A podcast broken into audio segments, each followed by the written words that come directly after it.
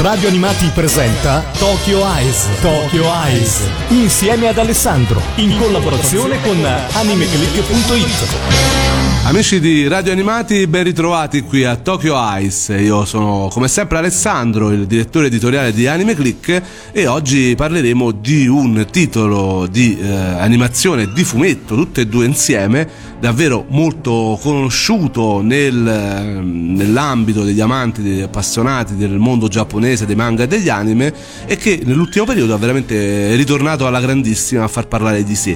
Stiamo parlando di Full Metal Alchemist, eh, una serie un manga, eh, un titolo che veramente, vabbè, chi è appassionato di anime e manga conosce. Io ammetto la mia ignoranza, non sono un grande esperto di questo titolo che ultimamente, ripeto, fatto, è ritornato a far parlare di sé anche grazie a un live action eh, andato poi su Netflix e che comunque è stato molto molto visto.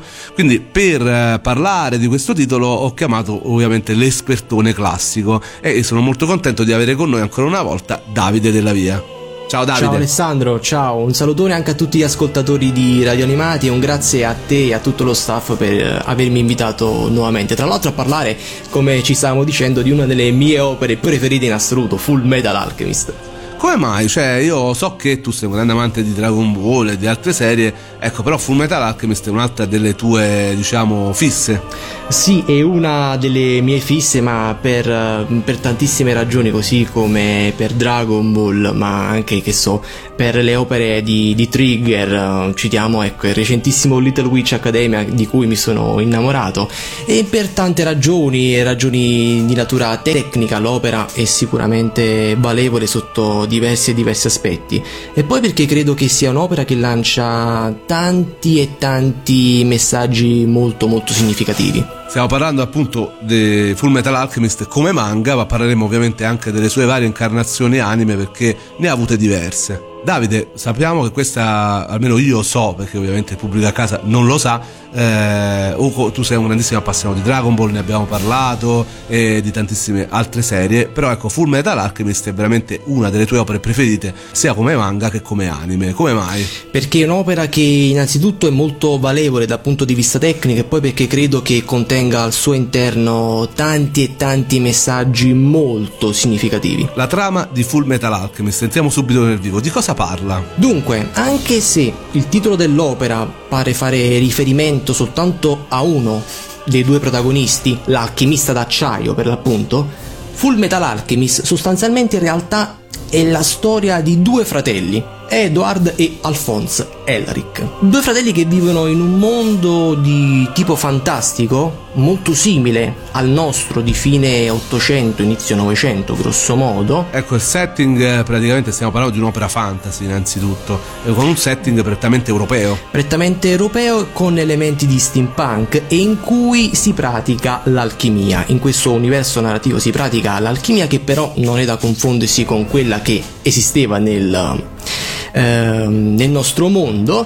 Eh, infatti ci troviamo davanti a un qualcosa a metà fra scienza e magia e con la quale è possibile fare una, un, una, vasta gamma di cose come creare il fuoco, modificare il terreno, riparare gli oggetti, eccetera, eccetera. Il tutto seguendo una serie di principi, tra cui quello ormai diventato famosissimo dello scambio equivalente per cui non si può ottenere qualcosa se non si dà in cambio qualcos'altro del medesimo valore. Ad esempio, vuoi fare una torta con l'alchimia? Ti servono allora gli ingredienti necessari e tutti nelle giuste quantità.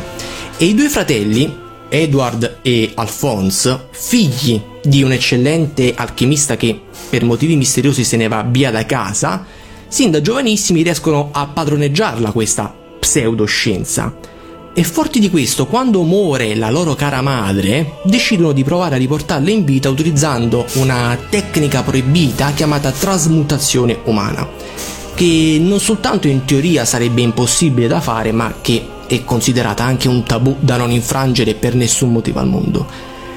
Però al momento dei fatti, quando loro tentano questa trasmutazione umana, qualcosa va storto e nella stanza compare all'improvviso un um, surreale grande occhio che li risucchia ad Edward e ad Alfonso all'interno di un mondo vacuo e sospeso.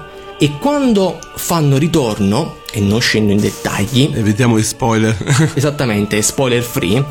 Dicevo, quando tornano, Edward si ritrova con sua immensa sorpresa, giustamente, non soltanto senza una gamba, ma anche senza il fratello. Il fratello sparisce a, alla vista. E allora disperato, pensando che magari avrebbe potuto perdere anche il fratello, quindi sarebbe rimasto non soltanto orfano di madre, ma anche eh, sarebbe, rim- sarebbe rimasto anche senza il fratello, dà impegno una delle sue braccia per legare l'anima di Alphonse ad un'armatura metallica che stava lì all'interno della camera in cui si trovavano. Insomma, la trasmutazione fallisce in tutto e per tutto e i due cominciano a vivere una situazione mm, tragica in quanto non soltanto non hanno riportato in vita la madre, ma si ritrovano entrambi in una condizione mm, debilitante, di sofferenza a 360 gradi, cioè Edward ha perso un braccio e una gamba e Alfonso è costretto a vivere all'interno di un corpo, l'armatura, che non mangia e non dorme. Voglio dire, Alfonso vive una condizione da essere umano alterata, incapace di provare ad esempio il piacere di un pasto caldo o eh, di trovare riposo tramite il sonno. Sì, veramente una tristezza incredibile che si ravvisa tra le pagine del manga. E di questo Edward si strugge, si tormenta, giustamente. Poi però a un certo punto, nonostante la giovane età, riesce comunque a ritrovare la forza d'animo e decide di mh, mm, voler trovare un modo per riavere indietro i, uh, i, loro corpi. Questo sarà il leitmotiv della serie, riavere indietro i loro corpi, in particolare quello del fratello. E trova nell'esistenza della leggendaria pietra filosofale la soluzione al loro problema.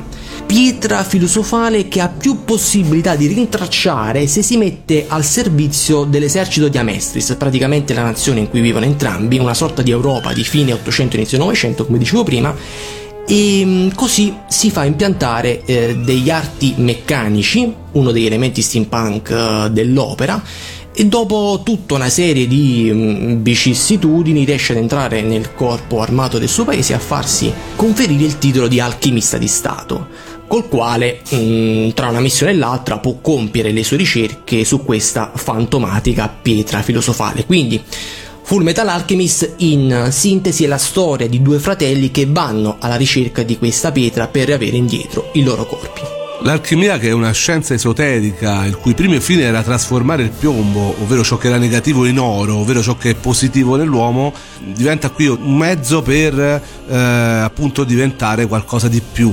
È eh, un po' come i poteri di Goku, diciamo. Cioè... Sì, siamo, siamo molto vicini a quello che è eh, la magia in realtà. Esatto. Però con tutti i crismi e i criteri che mh, mm, ricordano tanto la scienza perché poi eh, certe cose sono veramente esistite, tipo eh, la trasmutazione di cui parlavi è veramente qualcosa legato all'alchimia de- dell'epoca d'oro. Sì, eh, prima facevi accenno ecco, eh. alla um, trasmutazione dal piombo in oro. E poi ci sta la ricerca della pietra filosofale, tutte eh, famose ricerche che facevano gli alchimisti in quella che era in realtà un antico sistema filosofico esoterico. Qui invece diventa proprio un, diventa realtà e diventa appunto un mezzo con cui appunto combattere, con cui farsi strada e, e, e i nostri protagonisti ne faranno. Sì, tutto naturalmente rivisto in un'ottica giapponese, Ovvio. secondo regole costruite dall'autrice eh, Hiromu Arakawa e, e il, il, come ha miscelato tutti questi elementi effettivamente ehm, si può dire che ha creato una bella alchimia con Full Metal Alchemist è il caso di dirlo. Assolutamente. Manga che è del 2001 eh, serializzato sulla rivista di Square Enix Monthly Shonen Gangan eh, e che ovviamente è arrivata anche da noi grazie a Planet Manga manga che tu hai letto per la prima volta? Eh, credo sì, nel, mm, ricordo che era un'estate, non ricordo se, se fosse 2001-2002, però appena uscì eh, subito comprai il primo volume di Full Metal Alchemist che apprezzai, se non sbaglio, prima vedendo la, la serie del 2003, da lì mi appassionai e poi comprai il fumetto, credo una cosa del genere, adesso non ricordo benissimo, però dovrebbe essere così. Manga che è composto da 27 volumi, neanche tanto pochi. Mm, 27 volumi più un mezzo volume, ma ci arriviamo con calma. Assolutamente, infatti parliamo delle varie incarnazioni che ha avuto questo titolo.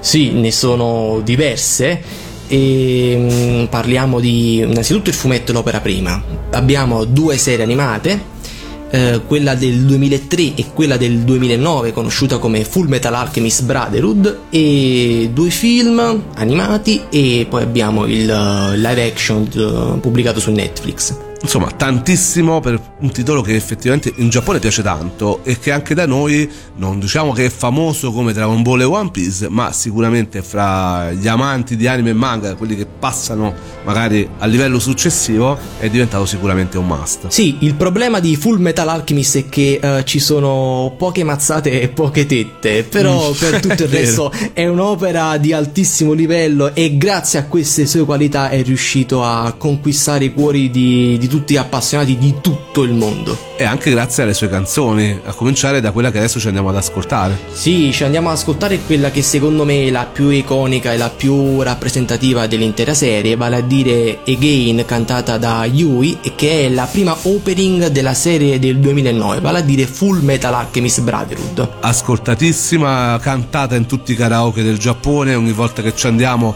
c'è sempre qualcuno che la tira fuori, è una canzone che sicuramente molti di voi riconosceranno conosceranno e adesso ce l'ascoltiamo.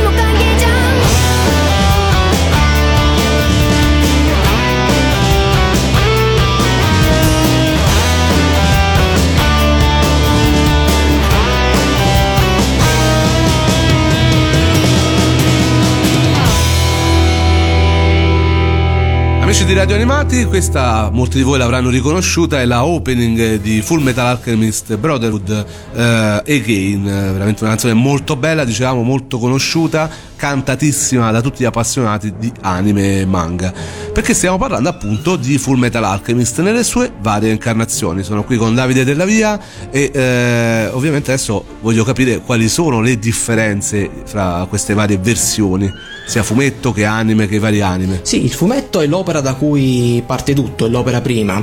E eh, mentre le due serie animate, la prima prodotta nel 2003 e la seconda nel 2009, conosciuta col titolo di Full Metal Alchemist Brotherhood, sono due serie mh, abbastanza diverse. Perché? Perché la serie del 2003 è, è cominciata quando il fumetto stava, mh, uh, veniva ancora serializzato su Monthly uh, Shonen Gangan quindi per cui, come succede in tanti casi del genere, a un certo punto prende una strada diversa sì, come, come Guns, come tante altre serie. E viene raccontata una, un, tutta una vicenda del tutto slegata dall'opera prima e del tutto originale.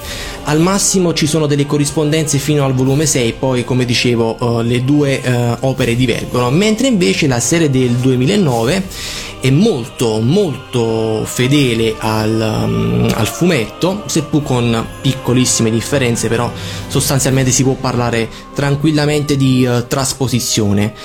Eh, invece, ehm, per chi magari ecco come te che eh, non si è mai approcciato all'opera e che è rimasto incuriosito quando Netflix recentemente ha pubblicato eh, il, il, film sulla sua piattaforma, eh, deve sapere che il, questo film ehm, è una trasposizione, sì, è una trasposizione eh, dell'opera prima e in chiave live action, però comunque abbastanza ridotta perché riassume in due ore circa due ore e un quarto se non vado errato um, tutta una serie di vicende che uh, nel fumetto venivano raccontate in uh, quanto almeno più di una decina di, di volumi. Quindi io consiglio certamente questo film è molto apprezzabile sotto vari aspetti, ma io consiglio di eh, vederlo o dopo aver letto il fumetto o dopo aver visto Brotherhood, perché altrimenti in, in alcuni punti ci si, può, ci si può perdere. Sicuramente anche perché l'ho visto e ci ho capito ben poco, cioè sì, ho capito ecco. più o meno la storia, però tanti punti me li sono persi. Come volevasi dimostrare? È apprezzabile perché è ambientato in Italia per un pezzo, cioè abbiamo visto Volterra, Volterra sì, sì il nostro questo... Volterra Volterra, che ovviamente lo sapevamo già, eh, avevamo visti questi personaggi abbastanza caratteristici con eh, questi giapponese, il giapponese che fa il personaggio principale, con la mh, mm, parrucca bionda, erano state girate parecchie foto girate per internet per gli appassionati, quindi vedere questi giapponesi che giravano per Volterra in questi setting tipicamente italiani aveva indotto parecchia curiosità nei fan. Ovviamente il film ha diviso, eh, fra chi lo ha giudicato malissimo, ovviamente c'è un, anche una certa dose di ehm, pregiudizio secondo me sui live action, anche perché comunque come dicevamo prima fuori onda i giapponesi hanno un modo di recitare che molto Diverso, poco si adatta sì. a quello occidentale, quindi magari a noi non piace.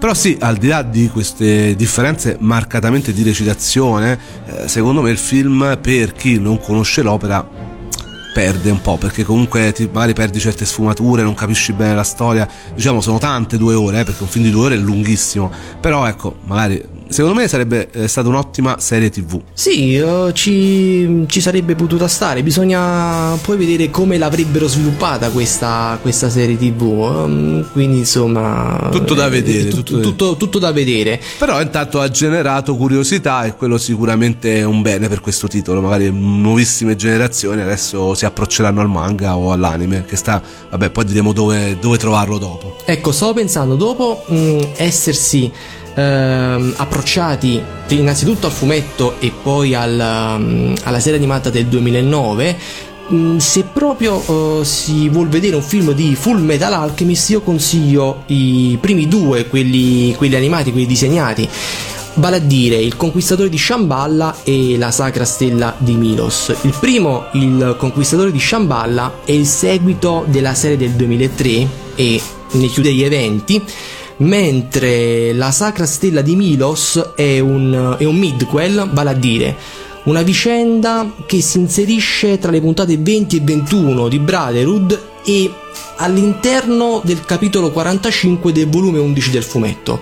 In pratica, per capirci, a un certo punto di questo capitolo si vede una piccola vignetta bianca aperta in basso a sinistra che sta a suggerire che passa un po' di tempo e nella pagina successiva si vede Edward che aiuta la gente usando l'alchimia al fine di attirare un personaggio che si chiama Scar. Ecco, eh, prima di cercare eh, questo, questo, Scar, anzi prima di eh, cercare di farsi notare da questo Scar, si inseriscono gli eventi di questo film, la Sacra Stella di Virus. E perché consigli di vederli anche a chi non conosce la serie? Perché sono, sono due bei film. Ah, si possono vedere anche slegati quindi? No, è necessario prima conoscere o il fumetto o la serie. Parliamo invece di quali sono le ragioni del successo internazionale di Full Metal Alchemist, che è veramente molto eh, grande, anche ripeto, non è conosciuto come i grandi shonen di mainstream come Dragon Ball e One Piece, ma per esempio in America è andato benissimo, anche da noi è molto amato. Secondo te, sì, quali sono queste ragioni che hanno portato eh, i tanti fan di anime e manga a adorare questo titolo? Dunque, mm, secondo me innanzitutto si deve partire dalla qualità tecnica dell'opera in sé per sé e parlo tanto degli anime e tanto del fumetto che sono tutti di altissimo livello. Grafica, regia, character design, ogni, ogni, aspetto di queste produzioni è appunto di altissimo livello, ma anche la musica come nel caso degli anime e mm, parlando di musica, a me viene in mente che sì, la compositrice che si è occupata della colonna sonora di Little Witch Academia si era occupata anche della colonna sonora della serie del 2003 di Full Metal Alchemist. Ah, parliamo, di, uh, parliamo di DDD Michiru Oshima.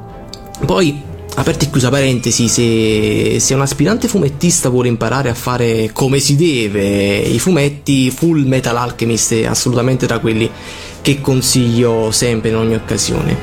Um, continuando quello che stavo dicendo, in virtù di tutto questo, in virtù di tutte queste sue qualità, l'opera riesce ad essere letteralmente dall'inizio fino alla fine densa, anzi densissima di emozioni, cioè si ride, si piange, come si può non scordare ciò che accade a una certa coppia di, di personaggi verso inizio opera.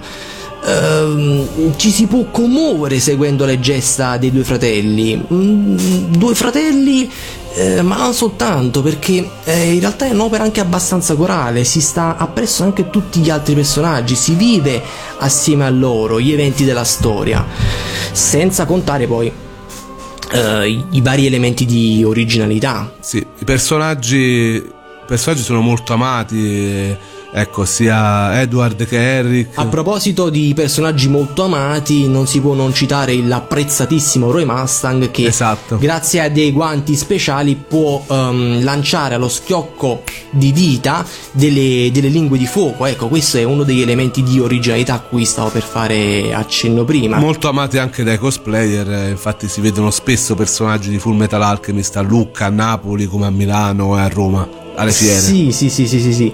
Uh, no, stavo pensando che è un, un, tipo di personaggio, sì, apprezzato dai cosplayer, ma soprattutto dal, dal pubblico femminile. femminile. Roy Mustang fa, fa faville, sì, sì, sì, sì. Assolutamente. Ora ci andiamo ad ascoltare la seconda parte musicale che tu hai scelto. Di che si tratta? Si tratta di Hologram, che è um, la seconda opening di, di Full Metal Alchemist Brotherhood, e, ma non soltanto, è anche la canzone che chiude l'ultimo episodio ed è cantata dal gruppo Nico Touches the Wall. 真っ白な景色に今誘われて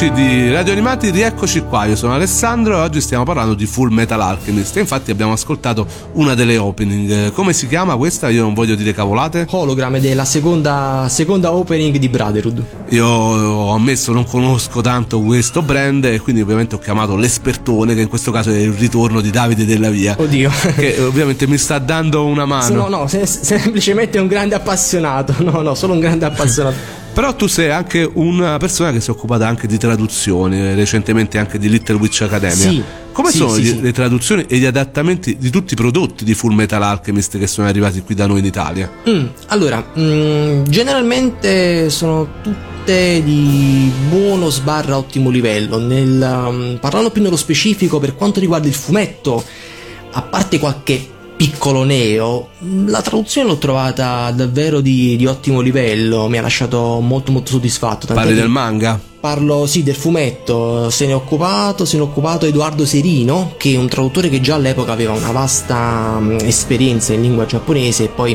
a un certo punto, se non vado errato, è stato affiancato da, da una madrelingua, da, eh, me lo so segnato, eh, Yukiko Saito, Yukiko Saito. Quindi un lavoro molto importante per cercare di trasporre in maniera fedele un manga che ancora non si sapeva se poteva avere un vero successo. sa- cioè, ovviamente si sapeva che era un bel manga, però non ai livelli che poteva, di vendite che potevano, a cui potevano arrivare un Dragon Ball o un Berserk che all'epoca ancora vendevano tanto. Sì, eh, le incognite, un po' come in tanti casi ci possono sempre essere, fortunatamente Full Metal Alchemist è andato molto molto bene. E invece i prodotti animati? Esatto, per quel che concerne gli anime, i due anime, il livello mm, è molto buono, mm, un po' di più per quanto riguarda il lavoro svolto su Brotherhood, dove ad esempio si rispetta Ishval invece di Ishbar. E mm, aperta e chiusa parentesi, non può che essere Ishval perché a parte il fatto che mm, lo si può leggere anche nei prodotti ufficiali come nel recentissimo film eh, pubblicato da Netflix, eh, gli Ishvaliani hanno come dio Ishvallah e Ishvallah ricorda tanto, anzi troppo, per non cadere in errore, il dio Allah musulmano. Eh, d'altro canto, in Brotherhood hanno censurato il nome di un certo personaggio, diciamo così, sempre per non fare spoiler, chiamandolo il fondatore. Mm, niente di compromettente in, in realtà, ed è pure piuttosto poetico da, da sentire, però sta di fatto che se lo sono inventate, in originale non è così. A me di base queste cose non piacciono affatto per, eh, per principio. Ricordiamo che la serie è arrivata in Italia acquistata da Panini Video e trasmessa sul mitico canale di MTV, appunto nell'MTV, nell'MTV Anime Night eh, per quanto riguarda la serie Full Metal Alchemist del 2003, eh, arrivò in Italia a partire dall'11 aprile 2006 e finì il 22 maggio del 2007. Per quanto riguarda invece l'altra serie Borotherwood, eh, la serie stata trasmessa con doppiaggio italiano dal 13 ottobre 2009 sempre su MTV con un episodio a settimana, diventati due a partire dal 6 aprile 2010. È arrivato poi eh, anche su manga e eh, recentemente poi l'abbiamo visto, lo troverete anche su Netflix, è andato pure su Vid, sta girando questa serie e ci diceva appunto Davide è, è stata comunque molto ben adattata. Sì, l'unica cosa su Netflix non, ancora, non sono ancora disponibili due doppiaggi, credo che arriveranno nei prossimi mesi, um, sono disponibili giusto i sottotitoli. I sottotitoli. Sì, sì, sì. E invece cos'è che non è arrivato da noi? Eh, varie, varie cose. Eh, da dove possiamo partire? Partiamo dagli artbook. Partiamo dagli artbook. Eh, ce ne sono arrivati giusto due legati al fumetto e, ehm, e, ma- e mancano all'appello altri due che mi fanno veramente tanto tanto gola e prima o poi dovrò recuperare dall'estero per forza di cose. Sempre ad opera di Panini sono comunque arrivati. I primi due sì, sì, grazie, grazie a Panini. Um, poi, um, grazie a Panini ci è arrivato anche un artbook relativo alla serie del 2003, però in realtà ne esistono anche altri che sono rimasti in madrepatria. Non ci sono arrivate poi varie guide all'opera, i cosiddetti databook. Mm, in questo caso, anche in questo caso ce n'è arrivato giusto uno Ehm, la guida ai personaggi. Anche perché io rimango sempre un po' uh, stranito quando arrivano questi prodotti, ma vendono o sono cose che giusto per i super fan eh, sono oggetti di culto questi prodotti come appunto le guide o gli artbook molto costosi cioè, perché comunque sono oggetti di culto di grandissimi fan, quello sicuramente, ma quanti saranno in Italia? Eh, mentre invece non so quanto possano vendere, ecco secondo me pure perché non arrivano. Sì, um, credo anch'io. Più che altro, ecco, per gli artbook già c'è abbastanza pubblico, per i databook è sempre un discorso piuttosto complicato, ma in ogni caso è sempre un peccato che queste cose non arrivano da noi, anche perché uh, ad esempio in questi databook spesso e volentieri gli autori inseriscono delle storie originali che, che sono canoniche, che si possono collegare al, agli eventi della storia principale, come è successo appunto nel caso di Full Metal Alchemist. Esistono anche dei romanzi, mi pare di capire. Esatto, sì, sì, esistono dei light novel in tutto ne sono, ne sono 10 e all'estero se non vado errato sono stati pubblicati soltanto in America eh, in, uh, sì, su 5, 5 su 10 sono stati pubblicati lì in lingua anglosassone. E poi non ci sono arrivati alcuni videogiochi in particolare. Una coppia per la Nintendo Wii chiamata, um, chiamati Full Metal Alchemist Prince of Dawn e Daughter of Dusk Entrambi potremmo dire di genere mm, punta e clicca, sì, avventura, avventura grafica, sì, credo che si possano definire così. Um, però in realtà presentano anche vari elementi che prendono a pieni mani da altre tipologie di videogiochi come che so gli sparatutto. Ci sono delle piccole sessioni di, di sparatutto. E, um, prima ho detto in particolare perché questa coppia di videogiochi, ed è curioso saperlo, si lega agli eventi della storia ufficiale di Full Metal Alchemist, spiegando alcune connessioni con il regno di Aerugo che viene giusto citato in qualche punto all'interno dell'opera e poi soprattutto questo regno di Aerugo si rifà in una certa misura all'Italia, alla nostra Italia, basta pensare che i due protagonisti principali si chiamano Claudio Rico ed uh, Elena Fiori.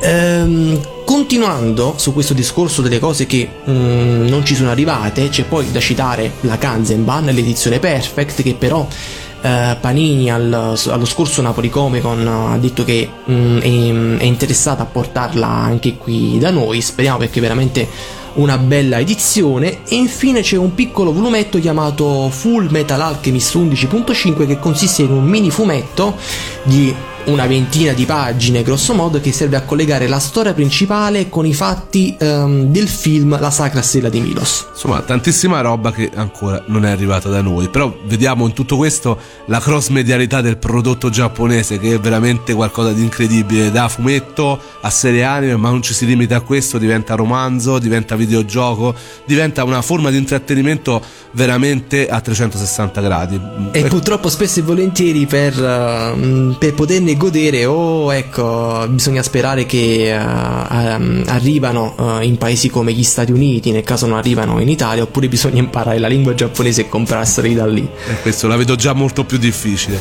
E adesso ci ascoltiamo la terza parte musicale. Cosa ci proponi? Uh, vi propongo Melissa Um, la prima opening della serie del 2003 di Full Metal Alchemist che è cantata dal gruppo Porno Graffiti. Già solo il nome l'abbiamo già sentito, a me mi fa ridere, quindi adesso ce l'ascoltiamo subito.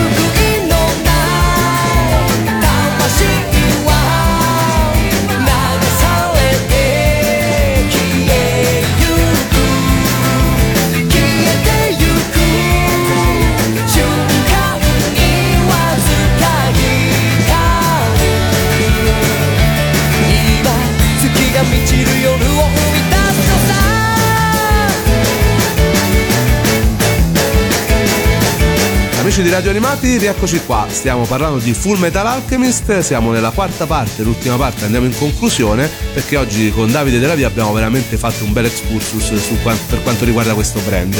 Adesso ci siamo appena finiti di ascoltare quella che era la opening della serie del 2003 eh, di Full Metal Alchemist. Eh, serie del 2003 che abbiamo detto non essere troppo fedele al manga come lo è stata quell'altra che è arrivata dopo Brotherhood eh, perché comunque eh, questa serie eh, era andata eh, in onda nel periodo in cui c'era ancora il fumetto e quindi il finale ancora non era conosciuto sì Nonostante questo, però, è comunque una serie molto apprezzabile, molto molto bella anche questa. Serie che è arrivata in Italia, abbiamo detto su MTV come è arrivata quell'altra, cioè le due serie da noi sono arrivate, sono visibili e sono in italiano.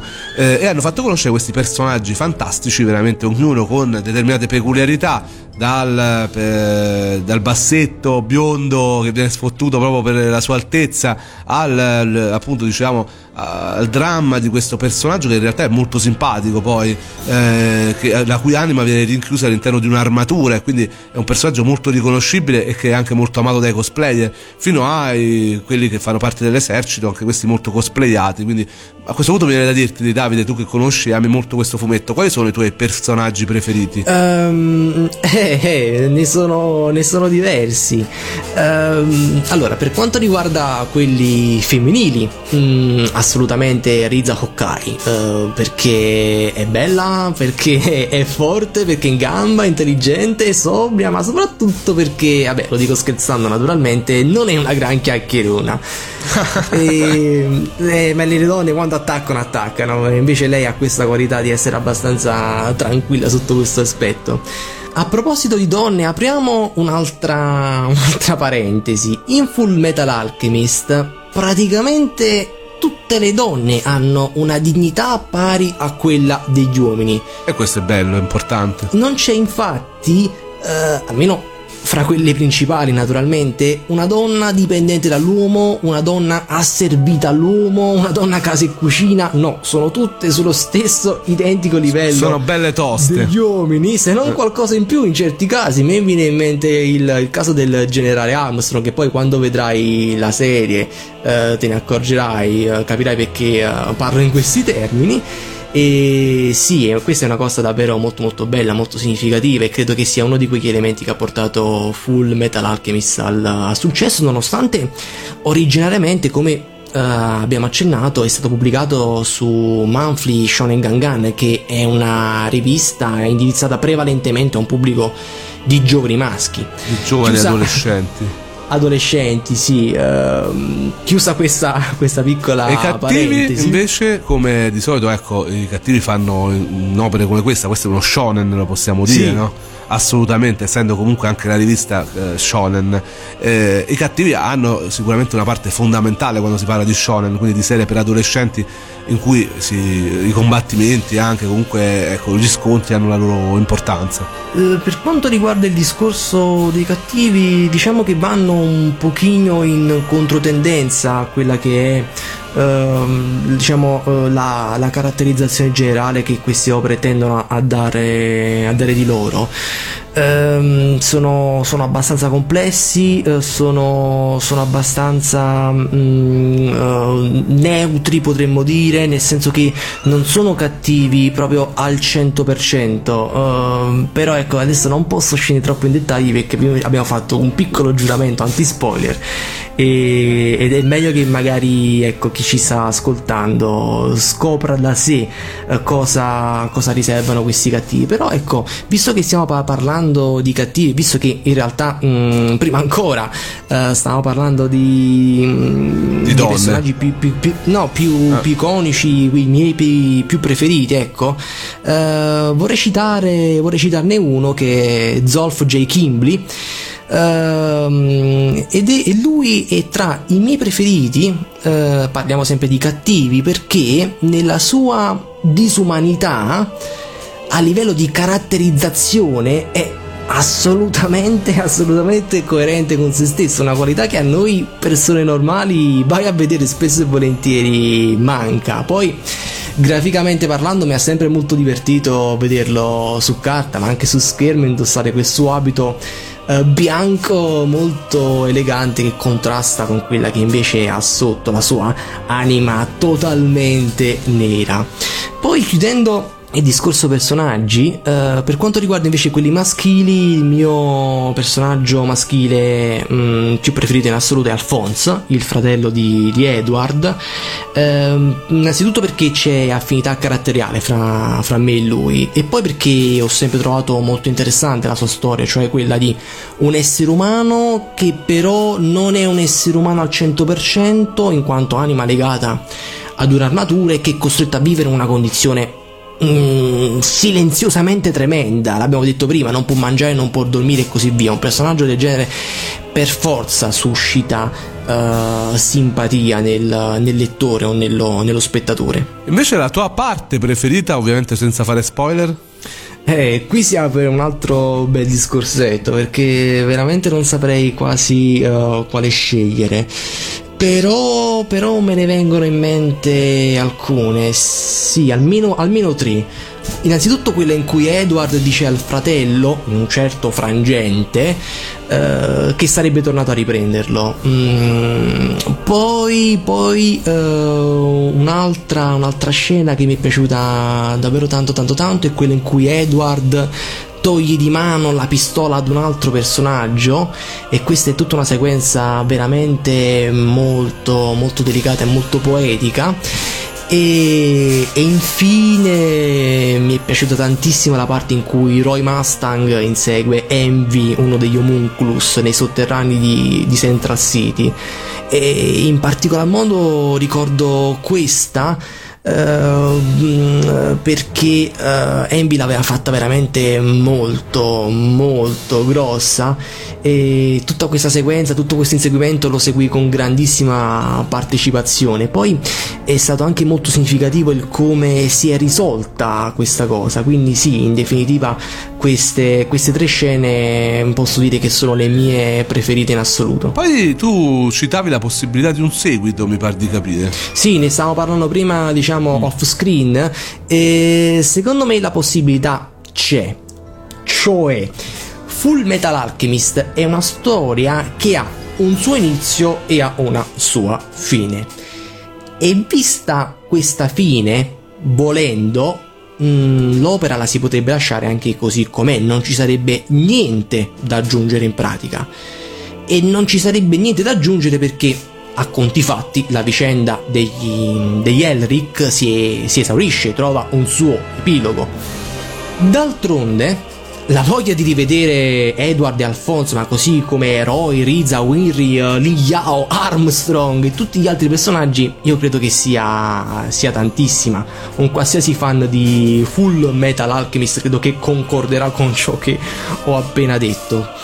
Quindi, per come la vedo io, in realtà ci sarebbe un modo per farli tornare senza però andare a toccare il finale. Vale a dire, si potrebbe creare un altro film che si ambienterebbe dopo la conclusione della storia e che ne narrerebbe una del tutto nuova. Una storia naturalmente slegabile da quella che abbiamo visto o abbiamo letto. Ad esempio, a me piacerebbe un qualcosa ambientato nell'impero di Shin, eh, che nella versione Brotherhood italiana viene chiamato Shin per un errore, ma in realtà è Shin e che si rifà alla, alla Cina del, di fine 800 inizio 900 e, ed è questo poi un regno, un impero in cui c'è l'alcaestri ovvero un, un metodo alternativo all'alchimia che a un certo punto si scoprirà all'interno della storia. Quindi dici si potrebbe prendere quella parte e svilupparla. Eh, sì, sì, più. esatto, si potrebbe mm. creare una storia nuova, autoconclusiva, dopo la quale i protagonisti continuerebbero a fare quello che poi vediamo alla fine dell'opera. E chissà se il successo, magari, o se ha avuto successo il Netflix su Netflix in live action, possa portare poi eh, eh, ovviamente i giapponesi a riproporci un nuovo film animato campionato di Full Metal Alchemist. D'altronde Netflix in questo momento ha veramente un potere notevole perché sta comprando serie in Giappone, le sta anche ordinando e facendo produrre, quindi non si sa mai. Però io ho sempre sentito parlare, poi dimmi se sbaglio, anche di un errore invece, e torniamo invece in Italia, sulla localizzazione italiana per quanto riguarda l'ultima puntata. Uh, sì, anche se in realtà non è che si uh, possa parlare di un, un, vero e proprio errore. Uh, il fattaccio qual è stato? È stato che non hanno trasmesso l'ultima puntata doppiata in italiano, o per meglio dire, non l'hanno proprio trasmessa e quando l'hanno pubblicata in, um, in formato home video, Dynit l'ha resa disponibile soltanto a livello di sottotitoli. però l'anno scorso, sempre al Comic Con, Cavazzoni rispondendo proprio a una di, di queste domande, ci ha detto che nell'eventualità in cui la serie dovesse essere ristampata, ripubblicata in formato fisico qui da noi in Italia, eh, magari in formato Blu-ray, si potrebbe anche pensare di far doppiare quest'ultima puntata che ci è rimasta un pochino. Però è veramente curioso, proprio l'ultima puntata non è stata mai mandata in onda e mai doppiata. Eh sì, eh, purtroppo non, non, conosco i motivi alla base di questa, di questa decisione, se, dici, se, di decisione si può parlare. Quindi voi che avete visto la serie non avete mai visto il finale, in poche parole. L'abbiamo visto però sottotitolato, mm, non, non l'abbiamo visto doppiato, ecco. Ho capito, quindi veramente una cosa molto curiosa per un uh, titolo veramente che continuerà a far parlare veramente tantissimo di sé io ti ringrazio Davide, ci sarebbe da parlare per ore anche qui di vari personaggi, stata, sicuramente ne abbiamo parlato tanto ma meriterebbe sicuramente maggiore approfondimento, veramente mm, ottimo, grazie come sempre. No, grazie a te. Noi dove ti ritroviamo? Eh, principalmente sul mio canale YouTube che porta il mio stesso nome, Davide della Via, basta cercarmi sulla piattaforma e mi trovate. Sei ormai uno youtuber a tutti gli effetti, no? Sei sempre comunque anche un disegnatore. No, sono uno che ogni tanto ecco, pubblica lì qualcosina perché gli viene voglia di dire la sua su questo su quell'altro argomento. No, youtuber è un'etichetta forse un po' troppo per me. No, non ancora. E invece, per quanto riguarda la riproposizione di questa e delle prossime puntate, io vi invito sempre ad andare sul uh, sito di Radio Animati www.radioanimati.it. Lì trovate il palinsesto, la sezione palinsesto trovate anche tutti i passaggi di Tokyo Ice di queste e delle prossime puntate. Per quanto riguarda Anime Click, invece, se avete visto e letto letto il manga di Full Alchemist, eh, venite a trovarci sul nostro sito www.animeclick.it, ci sono le schede, diteci la vostra e sicuramente magari ne pubblicheremo qualche recensione perché noi di solito pubblichiamo le recensioni dei nostri utenti in alcune rubriche, quindi veramente siamo curiosi di sapere il vostro parere, eh, non soltanto il nostro, quindi per quanto riguarda questo titolo. Ora Davide ci salutiamo con l'ultima canzone che hai scelto per noi oggi, una canzone non della serie da quanto ho capito. No, eh, è, un, è l'opening del um, del film La Sacra Stella di Milos e si intitola Chasing Hearts ed è cantata da Miwa. E con questo, ecco, per tutti gli amanti di Full Metal Alchemist, eh, è un saluto e un arrivederci alla prossima puntata.「